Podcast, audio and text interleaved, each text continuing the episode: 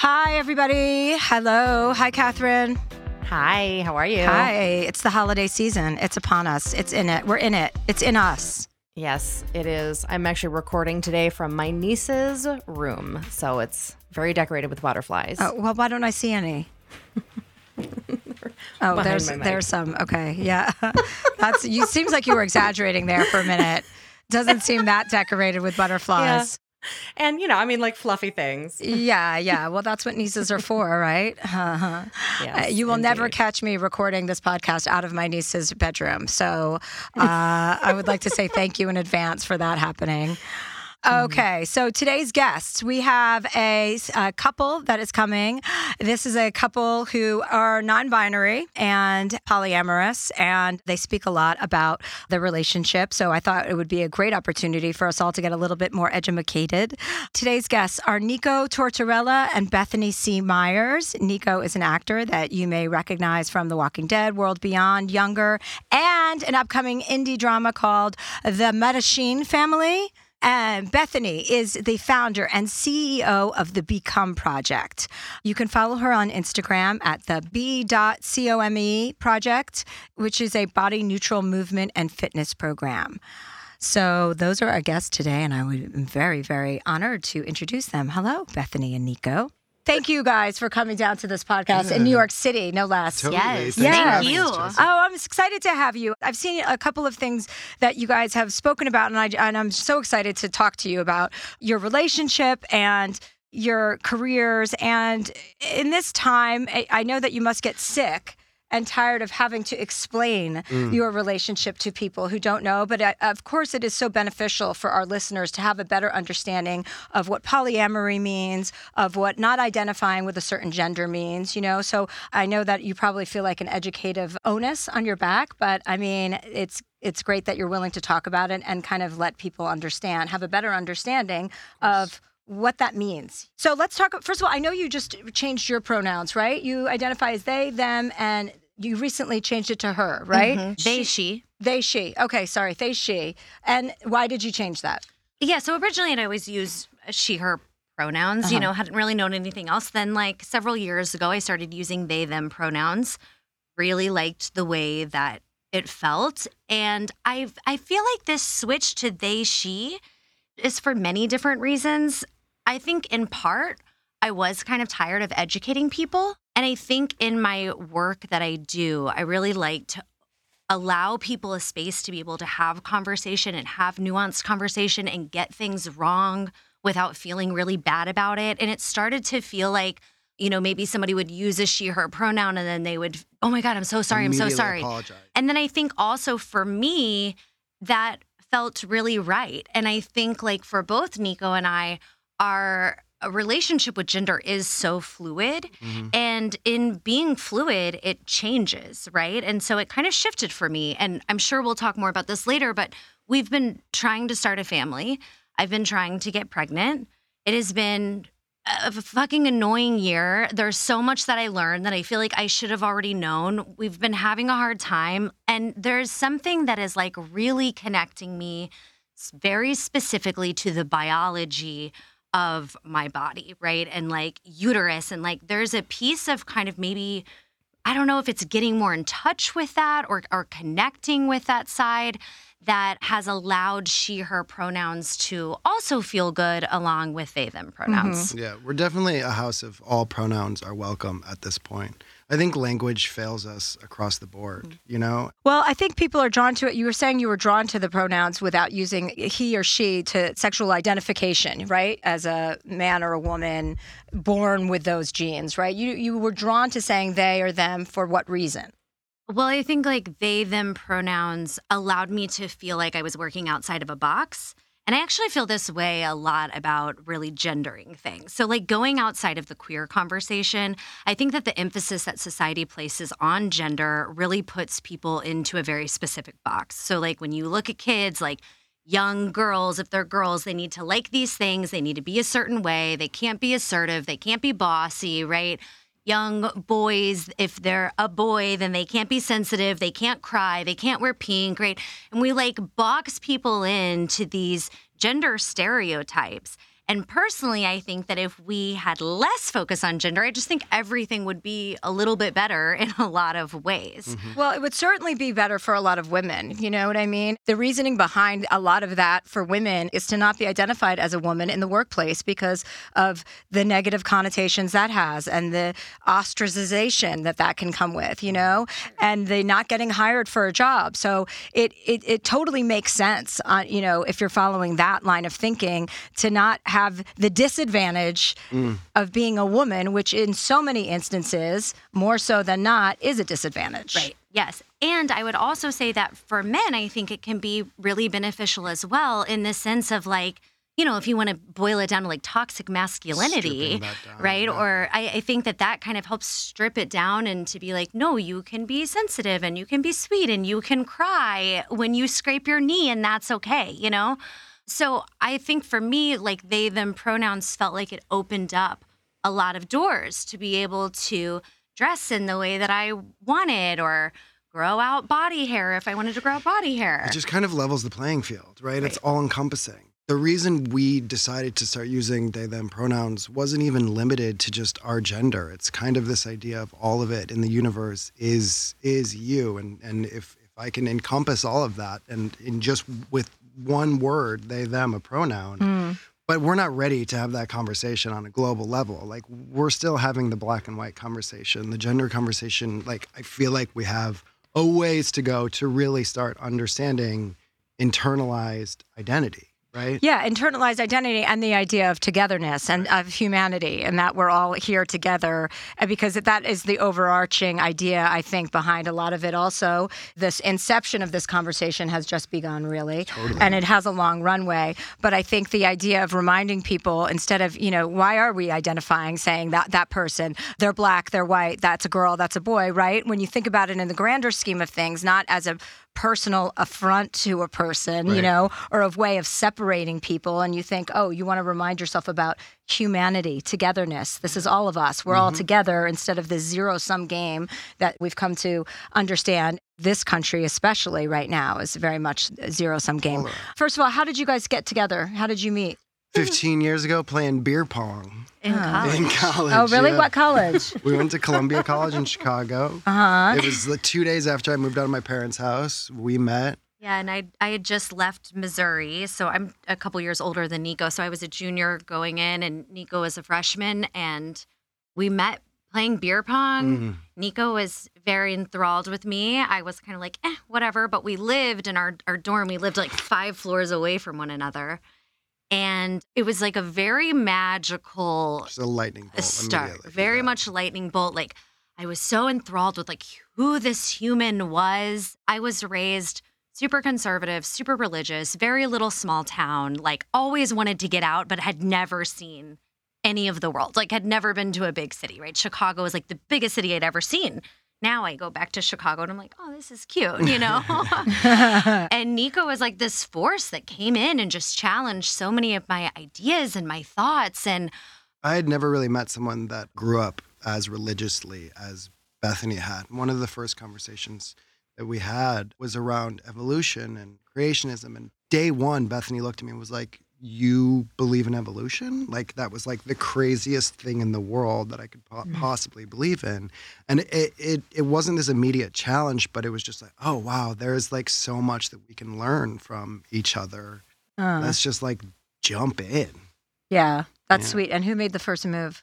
Well, I did. Yeah, kind of. Uh-huh. because You had a boyfriend too. Right. You were like, Wow, proud- it looks like you were leaving Missouri like in a yeah Fully. in a flash. We're You're like fuck Kansas that anymore. shit. yeah, Yeah. that's exactly what happened. I like had a boyfriend, then had like a couple weeks, and I was like, "What am I doing?" Called my boyfriend one night. Was like, "We got to break up." Went to a party, got drunk, came back, and was like pounding on Nico's door. I was convinced there was a homeless person at my front door at four o'clock in the morning, just like Banging on to the get door. in. It was just Bethany. yeah, and then we had sex, and then our Oh, it's very, relationship that's very was say anything. Mm-hmm. Yeah. yeah and then our relationship really it's it's interesting i think like our relationship in a weird way has kind of always been poly and it's always been unique like there was never really a time where we were strictly like and we're boyfriend, Boyfriend, and girlfriend, girlfriend, yeah. you know we had a time when we were just like sleeping together in Chicago and then we kind of started moving to different cities and Nico would go away for work and we were when we were in the same city we would live together and we never like had a breakup conversation but we left each other many And times. spent plenty of time with other people Mm-hmm. while still staying connected. And then just like our paths kept finding each other and crossing. And ultimately, we decided to get married. But before we got married, we weren't really even dating. We weren't know? living together. We weren't living together. We Oh, weren't really? When dating. we got married, no, Yeah. we were living in. We I act- was in Brooklyn. You were in the city. We actually went to the jungle and uh, did ayahuasca. I was just going to say, and that sentence goes, we Uh-huh. went And to did the jungle and it's followed by, and did Which ayahuasca. Actually, every time I tell someone I did ayahuasca, they're like, "Have you watched the Chelsea Yeah, Handler?" totally. Like, I mean, it is like it is like one like you are now synonymous with that conversation. um, Another notch on my bedpost. so we went to the jungle and did ayahuasca, and in our journey, there was like very much this like, you two have been rooted together for lifetimes. You are supposed to start a family. Mm. Some crazy shit went down in our, our first journey. We walked out of the jungle and looked at each other and we were like, okay, so we're getting married. Mm. Yeah, was and we were married three months later. I had gone to the jungle the year prior, right when Trump got elected. I decided, like that day, got on my phone, booked a retreat, went for a week and a half, knew that I wanted to bring Bethany the following year. We went, and in one of our journeys, I kind of saw us both as these two massive trees, separate trees, roots connected underground. And there would be all of these animals and bugs and creatures that would come and spend time on these trees, and they could, you know, live there for extended periods of time, leave. But at, at our base, at our foundation, we were always together. And uh, that's kind of been the symbol for our relationship ever since. yeah, trees are a beautiful symbol of anything, right? Yeah. On the subject of polyamory, because uh, that's something else I would like to set the record straight with for my audience to understand what that means, because people are very judgy about the, that subject matter, as you well know. So take us through that. Talk to us about what it means to you and what it means to you guys individually and as a couple. Yeah. I mean, I think we're still figuring it out, you know? Uh, Yeah. I think it's important to note that we don't claim expertise in any of these fields, right? We're curious folk who Just are, like I'm not a doctor, you guys. not yet, not yet. Not yet. everyone out there always wants you to be the expert. You know, it's like whatever you're talking about. Yeah, but no. yeah, that's not something we like to claim. And also, I think it's important to note that like polyamory or open relationships, Non-monogamy. non-monogamy, like exists different for it's all different different for people. everyone, yeah. But we date other people, you know? Uh, I mean, we've been married for four years. We've been dating other people for 15 years. We have emotional space. It's beyond the physical. We're not just out here just like sleeping with people on a regular basis. We both hold space for real relationships with other people. And it's something that we know that we will always do for the rest of our lives, even if it's not in action. Our polyamory is more of like a state of of mind rather than a state of being. If that mm-hmm. makes sense. We just have a lot of love and we want to share it. Uh, how does this delineate itself, or is there a delineation between an open relationship and a polyamorous relationship, in your opinion? I think a lot of people would say yes. I think most people think of open relationships as just sex and polyamory as like actual relationships. I personally just like the word open relationship more. Like we don't really subscribe to that, but I would say that's how most people would perceive those two Yeah. pieces. Yeah.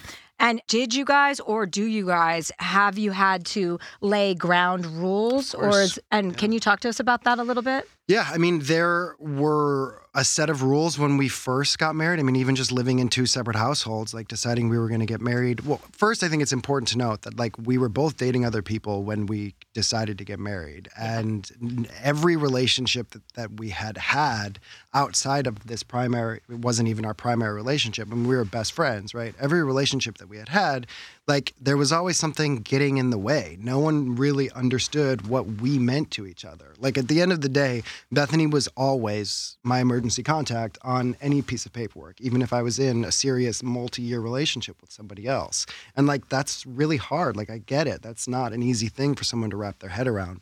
So we kind of decided to get married as as not the only reason, but we thought it would make it easier dating other people as putting this this like title on this is primary relationship and this is the space that we have for other people in our lives.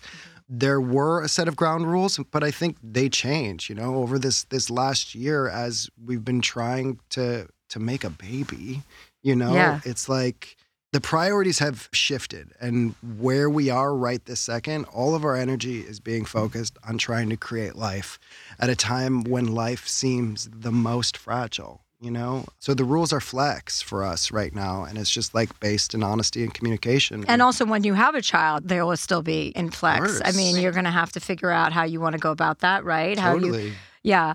I want to understand. I think it takes a very special individual to have enough bandwidth Mhm. to not only admit this, like that they're interested in in pursuing a relationship with with these kinds of understandings, but also to be okay with the other person, right? You know, there are so many jealousy issues between couples and insecurity issues. So, what do you attribute your self assuredness to even come to a point like this, you know, where you can be confident in your relationship and your trust with each other while also exploring other relationships that you both desire?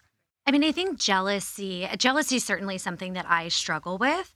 I also have like, you know, I mean, if we're going to go like therapy terms, I have some abandonment issues in my past. I had a dad that died young. Usually people that have abandonment issues, jealousy is like kind Mhm. of high for them, right? It's hard. So that's definitely something that takes working through. I think that polyamory for Nico and I really saved our relationship in a lot of ways. And previously, we would just kind of, you know, over this course of 15 years and the course of us drinking, partying, like, you know, growing up in our 20s, like all the stuff that happens discovering in our 20s. that we were queer like uh, simultaneously at the same time like growing up together right there was a lot of figuring shit out and we did a lot of just cheating on each other. Yeah. You know, we would like cheat on each other. We would end up telling the other person, or the other person would find out. We realized "Ah, I don't really care that much. Okay, you cheated on me. Yeah, you know what? I actually cheated on you a couple weekends ago. Okay, are we gonna move forward? All right, sure. Like, let's get over this. Let's move on. yeah we And were so- like supposed to feel angry about it right, Right. but neither one of us ever really Well, the term cheating is just so right. Like that's one word we have for what you're doing in this society. Right. I would argue, like you say, we don't have enough language, right? I argue we have too much language. Mm. But it- it's it depends what language you're talking about. In English, you know, we have 85 words for so many things, and yet when you cheat, there's one word for it. There's you know, or word, being yeah. unfaithful, I suppose, is another, Right. or an affair. But it's a limited vocabulary, and right. And so terms like polyamory are, are opening up the dialogue to understand, to have a better understanding. But there's not more than one word for that, you know. Mm. So sometimes your point is true. Like there are limited words to describe something because there is a black and white definition of things. Mm. Whereas what we're all learning, or people who are really interested in deep diving are learning, and people who are spiritual are learning that it's it's all a bunch of gray. Nobody's right, nobody's wrong. It's what your desires are, your honesty level. You know, mm-hmm. like uh, the communication has got to be the most integral part of your relationship, Totally. right? and it's And not that's- fixed right it's like allowed to bend and shift and a line that we've always kind of used like it's it's hard to break something that bends you know and we've always just Bend. we've we're benders Well, I, you know, I think in this time where we were, you know, cheating or kind of hurting each other, polyamory, like this idea, was like it saved us. I mean, Mhm. it it really made it almost it made it more ethical. Uh, it opened up communication. It opened up a space to talk about what we really wanted, what we needed. Mhm. So I think being able to define our relationship with this and our marriage really took us to a different place in a really healthy and positive way. Yeah. I mean, I just think our vocabulary and understanding of the world was very limited, right? When we first started dating each other. And the more we learned about ourselves and our queerness, we gained just more language for who we are and were in the world. And I think over the last couple years, as the world has kind of like fallen apart and getting put back together, like even that language is is continuing to change. And we're just like trying to stay with the times on a public level and also like on a private level. Hmm And do you feel, do both of you feel, since you are public and out about this, and since it's a subject matter that is still considered taboo to an extent, do you feel the burden of having to kind of be out there and like front and center talking about it? Do you feel a, resp- a sense of responsibility? I do, and I hate it. I mean, I am constantly battling how public versus how private do I want to be with my mm. life. I think that you have an easier time with it, but for me, like I'm a people pleaser.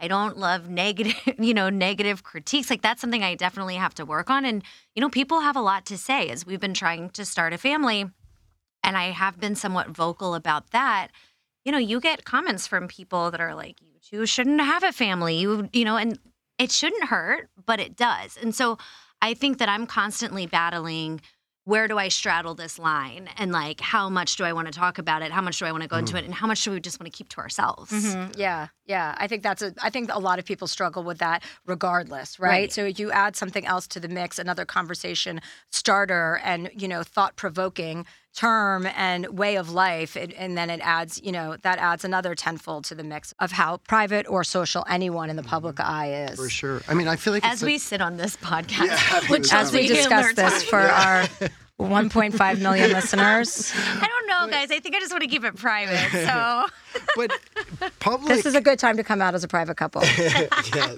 But it's so much part of your job how you speak to yourself. I mean, that's like kind of what you do in the world. Yes, absolutely. So I have a, a workout, the Become Project, all centered around body neutrality, movement to feel good. And a lot of it is how we talk about ourselves, how we talk about our body, um, and how we get to a more neutral ground within ourselves. And I think that's something as both of us being extremists, right? Having this pendulum that swings from one end all the way to the other and has to go big. It's With like with everything. with everything. How do we get that to kind of, it's always going to move, but how do we get that pendulum to sort of sit a little bit more in the middle and, and be able to feel neutral about some things? and empathy for Yes. you know for the whole spectrum no matter which one we're speaking to you know Yeah, absolutely. Instead of judging other people that are doing something differently than you, to empathize and have compassion. That that's another human being that's making different choices. Right. And the judgment factor comes in so hot and heavy for so many people, myself included, for so long. You know, so judgy, and it's like you're sitting there and you hate people who are judgy, and then you the reason you hate that so much is because you're practicing it yourself. But anyway, this is a perfect opportunity. We have a lot of people that call in about this subject matter. So mm-hmm. we're going to take some callers and we're going to give them some feedback about their own situations and answer some questions for some people. Right, Catherine? we love a question We sure will. And we're going to take a quick break, but we'll be back with callers.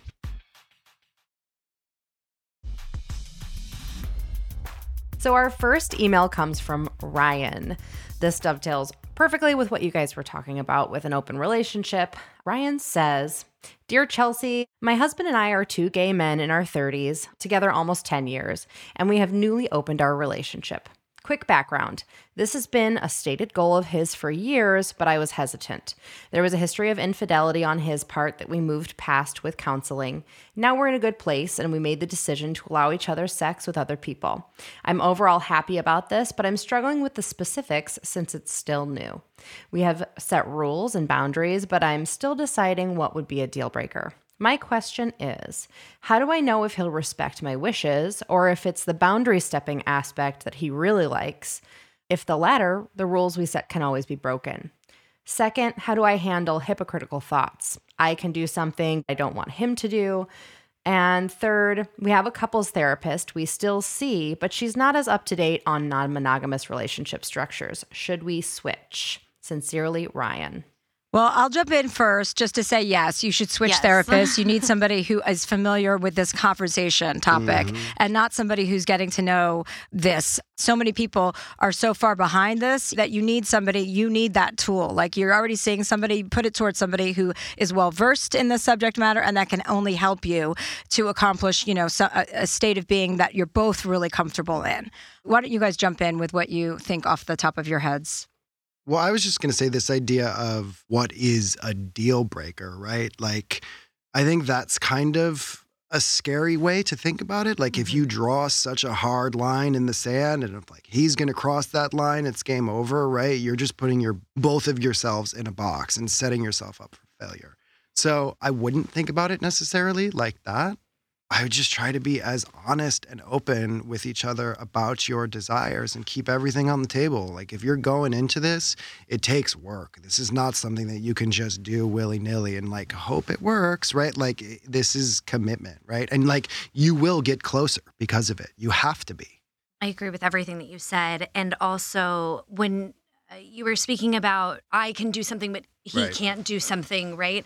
And I think it's important to note like, you all don't have to experience it the same. You don't have to have like, maybe there there are things that I can do that Nico doesn't care, but I care if Nico does them, you Right. know? And I, we're really honest about that. And I think that that's okay. Like, it doesn't have to be even because you're both individuals. Mm-hmm. So, what works for each of you may be different, and that's okay. And that should also be respected. Yeah. You have to make different sacrifices for each other, right? Because we're different people. Right. And you also want to set yourself up for success. So before you go into this, you want to create all of those boundaries that are acceptable for both of you so that you can find an area where you both agree and how you're going to operate. Because if you're saying, oh, if he does whatever the unthinkable, so to speak, there's no turning back. Like Nico was saying, like you have to set this up so that you're both going to come back together no matter what. So nobody ever is going to do the unthinkable or the unspeakable.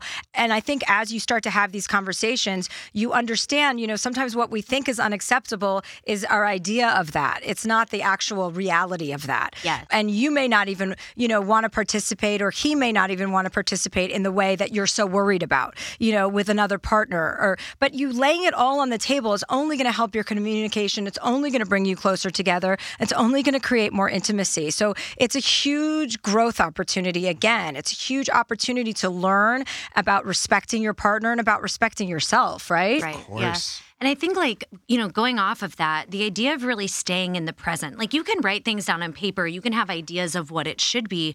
But the other partner that your partner is engaging with, I think oftentimes can change the way it feels. And it's so situational. You know, there's, Ryan, you mentioned that there was like some infidelity in the past. So there are probably very certain things that can really trigger you and like set you off because that's, you know, that trauma is being touched on. But letting it happen in the present and like assessing each situation and determining how it makes you feel and talking about it i think can be helpful than sort of getting stuck on on these hard fast rules Yeah, and the past. And the That's past, you know, getting right. stuck on the past is also you're not operating in the best interest of yourself because what was infidelity before may not under these parameters uh, register as infidelity. So you're opening your you're broadening your horizons, you're becoming more open-minded about this relationship and with that, your partner will likely do the same. So I hope that helps. I think we answered a couple of his questions with uh, some advice from all of us, yeah, right? Good luck, Ryan. Yeah, yeah. And Ryan, follow up with us. Let us know what happens, what transpires, you know, yada, yada, yada. Yeah, and good luck. Yeah. what was Um, the book that you next referenced, Catherine, when we had that call? Oh, sure. The Ethical Slut was one that I recommended. Kind of just tells you how to have those conversations and adjust expectations. And the other thing is, like, it sounds like he's not going to be in the room while these acts transpire. So I think it's really a trust builder to be venturing into this. And have some threesomes. And some trust falls. yeah right that's what i was thinking Have a trust fall, you guys. Have a trust fall and then follow it up with a threesome. Yeah. Yeah, Not at the same time. This kind of looks, this camera looks like we're having a threesome where I got kicked to the end of the bed. Do you see? Like I'm just over here, just out. Do you want to scooch a little bit? This studio is one hot fucking I- mess. So I we're doing the best that we can. I know. Uh, well, our next question comes from a very sweet caller with my new favorite name. His name is Braden Cantaloupe. Oh, wow. Um, he's from Canada. I know, like, how charming is that? And he's a sweetie, you'll see. He's 21. He is in Canada and he just graduated. He wants to be work- working in fashion, fashion business. So he says, Dear Chelsea, I'm 21 years old from Canada and I'm currently feeling very unfulfilled in life. I grew up in a small city in BC's interior. I decided after graduating high school, I'd move to Vancouver for post secondary. I have since graduated school and moved back to my hometown. The move back was because I decided Vancouver wasn't a perfect fit for me. However, there's nowhere in Canada that I feel is. After a trip to the UK a month ago, I decided London would be a perfect match for both my personality and my career. However, I'm having a hard time deciding whether a move that big is really worth it and if it would truly make me happy. On top of this, I feel as though I would miss my family and friends incredibly. Braden. Oh, well, Braden, I'm just going to go out and say go for it. Oh, Braden, you're there. Braden's oh, here. good, even oh better. Hi, Braden's I'm here. here. Hi, Braden Oh, look at you. I didn't know Cantaloupe was a real last name. Yeah, I know. Tell me about it. I think like as far as I know, I'm pretty sure our family's the only one with it that I know of, anyways. So I don't know. Maybe someone's gonna hear this podcast and be like, "Hey, I have that too." But as of as far as I know, I think we're the only ones. You need know. to find a honeydew for sure. Do you think you can do that before the end of this call? I have no idea. I, I'll try my best. Well, Braden, I would say that it is always a. I'm going to always just say to take a leap of faith and get the hell out of a small town and open your eyes. And, you know, it doesn't have to be the UK, but like if you had a good feeling about that, there's no reason it shouldn't be. I'm of the belief that you should always be expanding your horizons. And, you know, you may not feel like your world is narrow, but once you get outside of it, you're going to realize how much there is to see. And it doesn't mean that you won't eventually go back there one day, but you should use your youth and this time to explore and understand the way the world is and how many different sorts of people are out there for you to get to know. hmm Yeah, I mean, absolutely. I have some situationally, I grew up in a really small town. I always wanted to go to a big city. When I was 20, I started moving. I moved to Chicago, I moved to Los Angeles, and I moved to Dallas, and I finally landed in New York. And when I was, you know, younger and and moving and at a similar age to you, all of my family, like everyone would look at me like, "What are you doing? Yeah. Like you're not you got to you got to get in one place. You have to get your job figured out. You have to settle." And Mhm. the best thing that I ever did for myself in my early 20s was like go explore, find different cities, find the one that connects with me. And now I have great connections in all of those places that is hands down furthered my career. So And- I am super on board with you moving. and home never went anywhere, you know? Like Yeah. you can always go Yeah. home. Yeah. Your friends will yeah, no, always for be sure. I guess that's how I felt when I moved to Vancouver.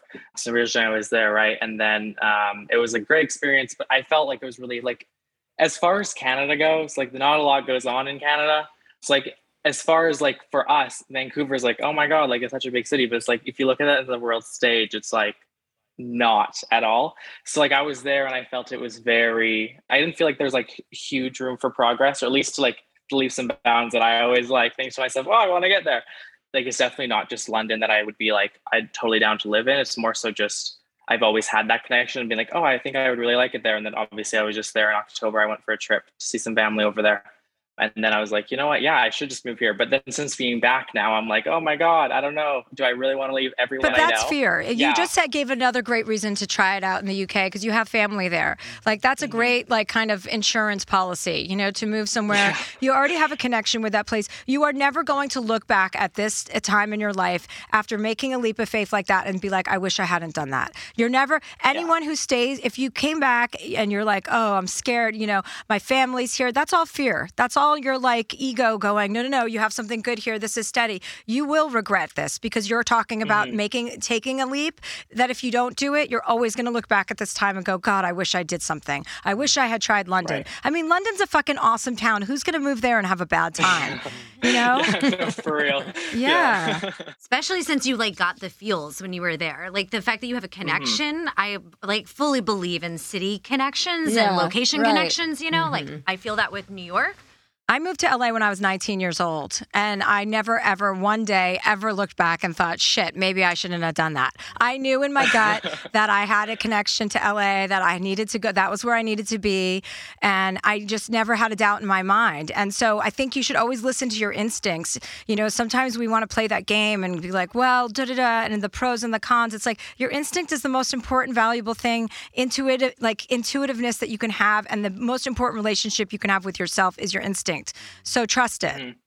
Yeah, definitely. I mean, I do know for a fact, like, regardless of what happens, I'm moving come spring. Cause I'm like, I cannot be here any longer. Like, I really feel like, oh my God, like I should be doing something right now. Because, like, while I'm home, although it's like comfortable and obviously I have all my friends and family I grew up here, I also feel like I'm not progressing in any way professionally or like even personally. Like, I have like my connections and I'm not like gaining any more connections while being here. Like, I just have what I've always had.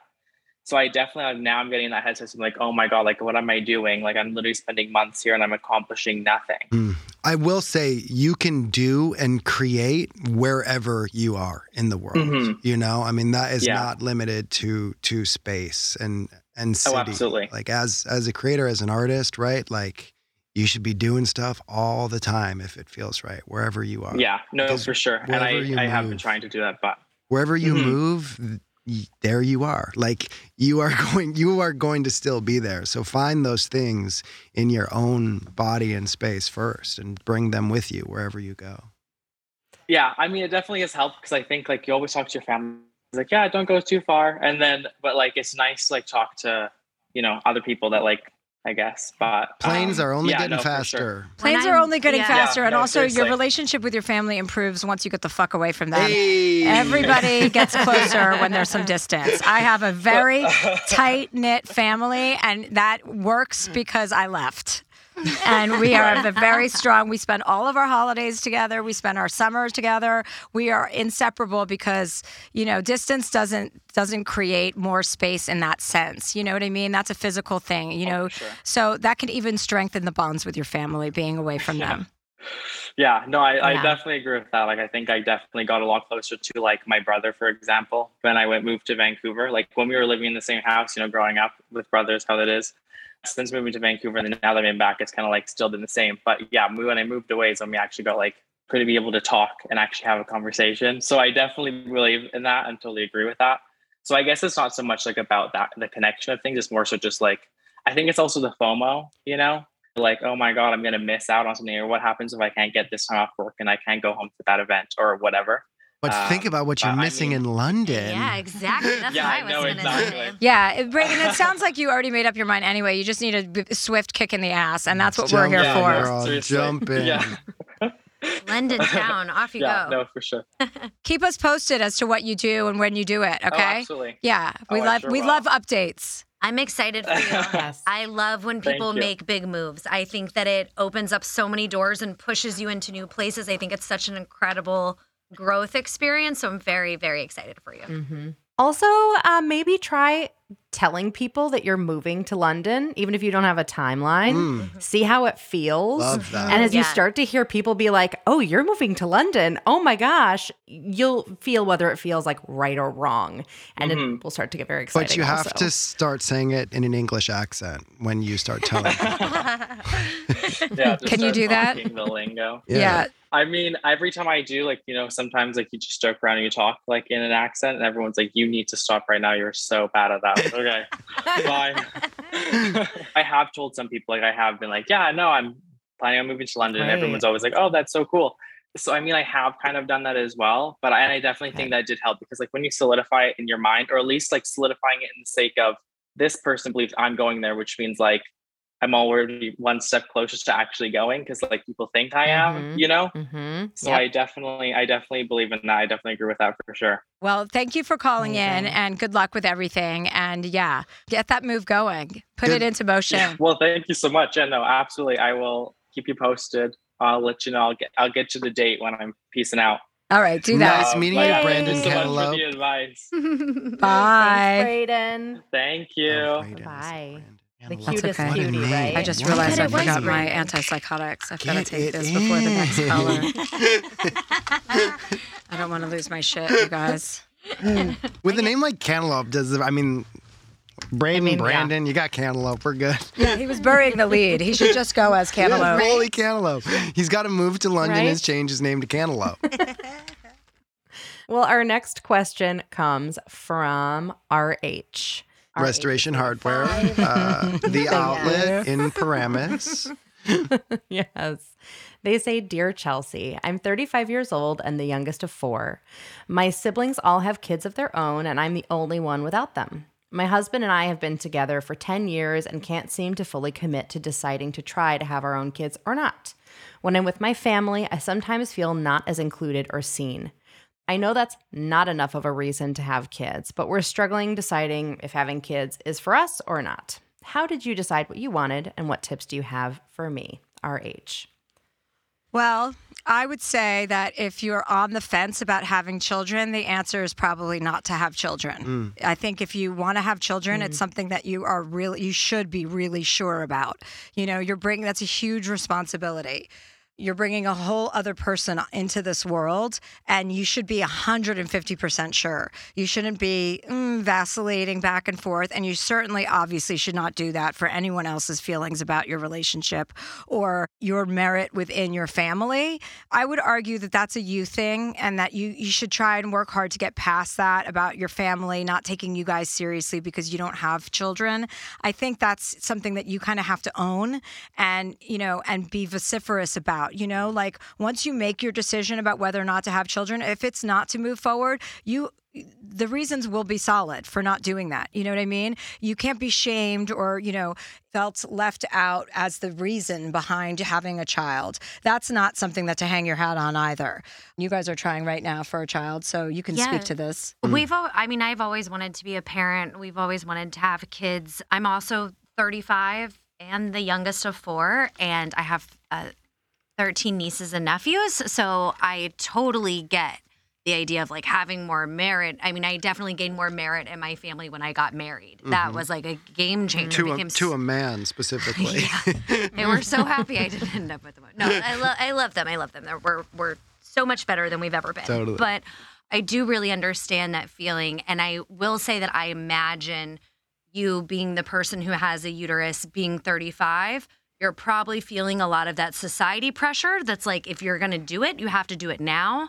I know that as we've been struggling with getting pregnant for the last year. That is like this constant piece that's on my mind, even though I know 35 is not that old. But like, if you look online, it's a fucking geriatric pregnancy. Like, it is Language. it- mm-hmm. y- language. Like, it's so wild the way that you're made to feel at this time. And like, making a decision because you feel pressured, just like Chelsea said, is not the way you want to go. But if you wanted some more security, you know, maybe freezing eggs or freezing embryos or doing something along those lines could help you feel more secure in the idea that you personally know you need to wait, but you don't always know if you're going to need to wait. And maybe something like that, whether or not you ever use them, could feel like you're buying yourself a little more time.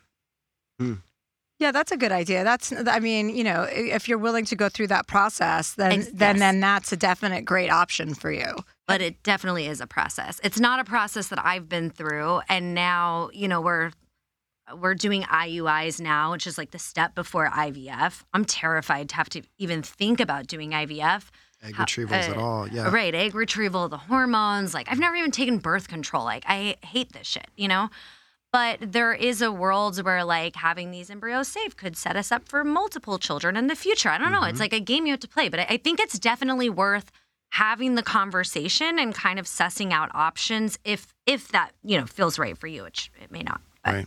I have a question for Chelsea, actually. On this subject matter? On this subject. Okay, yeah. perfect. Do you ever feel like, I know that you're in love currently, that potentially your future could be different than the one that it is now with, with kids? No, I'm very steadfast about. I mean, I told him the other day I was pregnant just to see what his reaction was, and he was just looking at me like, because Joe's the type of guy that would be open to whatever. He, if I said that, yeah, I'm down, he'd be down. I'm not down though, and I know I'm not down because.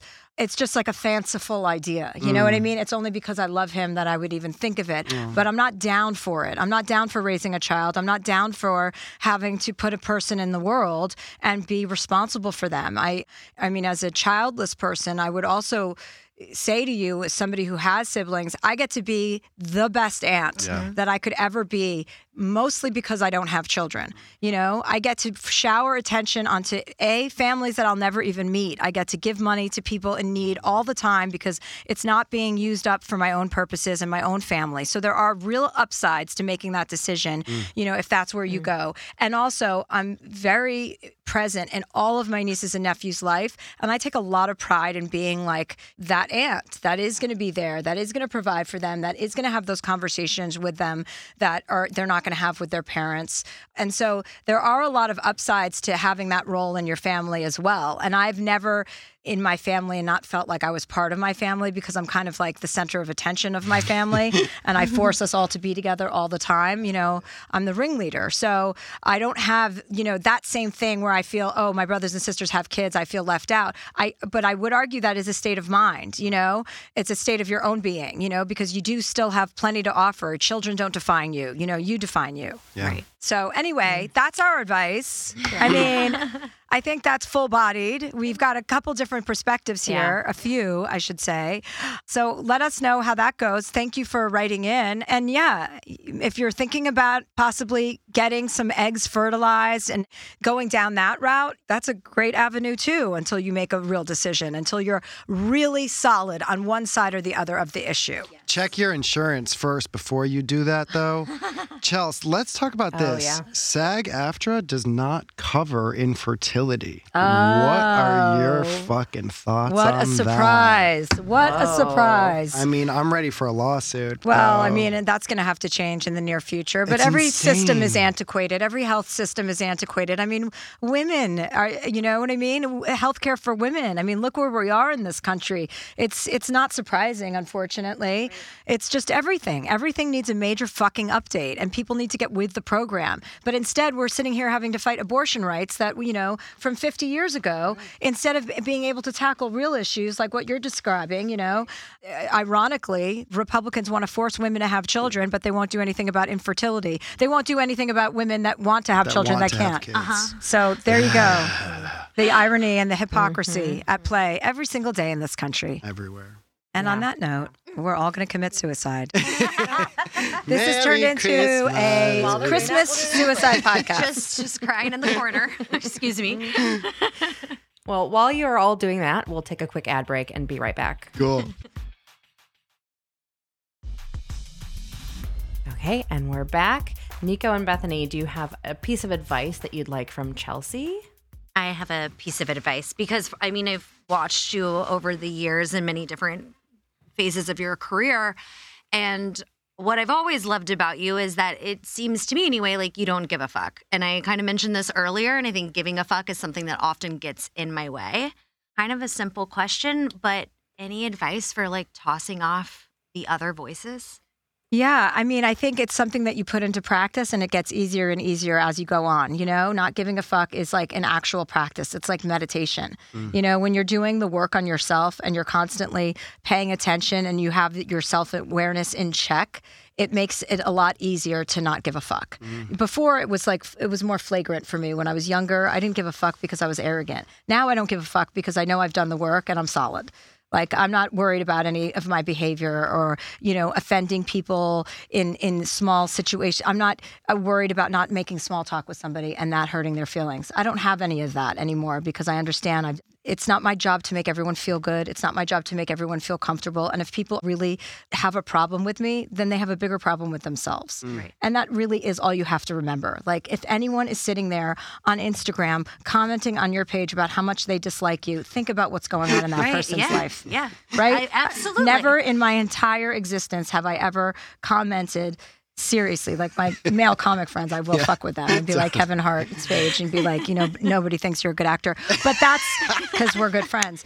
And I take it back because his latest movie or series, True Story, he Killed did do some good acting. Come so, on, Kevin. And I wrote that on his Instagram page too. But as attacky as I've been in my life, or as you know, giving people unsolicited advice and going off on people who I thought were fucking idiots, I would never spend my time tearing somebody down in that way. So. That's all you need to know. You know, anybody who has a strong opinion of you that's negative is really none of your business. I think, you know, logically, that's a train of thought. So I am in the practicing phase. It's better than it used to be. I've also like taken some tangible steps to maybe like not read every single DM. Like I don't need to read these DMs that are coming in. Maybe I don't need notifications on my phone or like maybe there's some places where I can kind of tune out. And I think like logically I know, but there's definitely an emotional part of me. I'm also like a teacher and a trainer and I work with people's bodies. So like caring about how other people feel is like built in to who I am. And I think there's like a place where like how do I still find ways to be compassionate and have this part of me that is like vulnerable and sweet and that I love and also like put up the walls to protect myself at the same time. And I think that's a balance. Well, even on your Instagram page, it's called the Become Project. Even on your Instagram, on that page itself, right? You you have to look at what you're representing on that page and embody it, right? You're helping people to be in touch with their feelings about themselves, not to be in touch with their feelings about you. Right. So when you need sometimes to remind yourself of who you are, I do this a lot. I'm like, if I go down uh, insecure wrote or I think about something somebody wrote or said about me, it only takes me a minute to remind myself of who I am and what I stand for. And for you, I would say to go to your page and look at what you've created and look at what you stand for and look at what you're trying to extol, right? And that's your reminder of who you are. Right, right. Yeah. And hmm. getting back into that center. Yeah, we all just need to remind ourselves who we are, you know? None of us are good or bad or, you know, we do bad things or we do good things. And the, and once your ship is steady and you're moving along and you're conscious and aware of the world around you, your purpose and your gift is to make other people feel that way. Right? So you've always got to kind of remind yourself that, hey, uh, this is me, this is what I represent, and this is all I have to worry about. Yeah. You know? And you're always becoming, right? It's not called the Come Project. It's like still no, that's always, a separate project that I'm that's- working on. That's my project. That's going to be released this summer. the Come Project. Sounds like our called- it's actually called the Cum Dumpster. I'm sorry. Dumpster. I'm sorry. And don't try to get that. I have cumdumpster.com taken. Joe bought it for me for Christmas, so don't Sweet. even. Sweet. That's how you got pregnant, right? Yes. Yeah. The third time. Oh, good, good stuff. Thank you guys so much for coming. What a delight the two Thank of you, you. are. This so is happy to meet you. Yeah, that was fun. I can't wait to hear that you're pregnant and you guys are expecting a baby. Yes. it's going to happen. Thank yeah, you. absolutely. So soon. Yeah, and good luck with everything. Thank you so much. yeah, This is wonderful. Nice to meet you guys. Appreciate you having us. Thank you, Catherine. Thanks, and thank Catherine. you guys for listening. Yeah. We will see you, or you will hear us, and possibly see us next week. Chelsea, do you have some upcoming show dates that you want to tell people about? Oh my God, always. February 2nd and 3rd are my Seattle shows. Oh, also, we we added Philly. So come to Philly or Honolulu or Kauai or no, Maui. Shit, who knows? So we have added second shows to a lot of markets, but those are the immediate dates coming up. Anyway, does that answer your question, Catherine? It absolutely does. Great. Well, that's all we have for today's episode. Okay, well, that was a definite therapy session. We will see you next week, guys. Bye. Bye. And if you have a question or you and a loved one have a question, please write in to Dear Chelsea Project at gmail.com.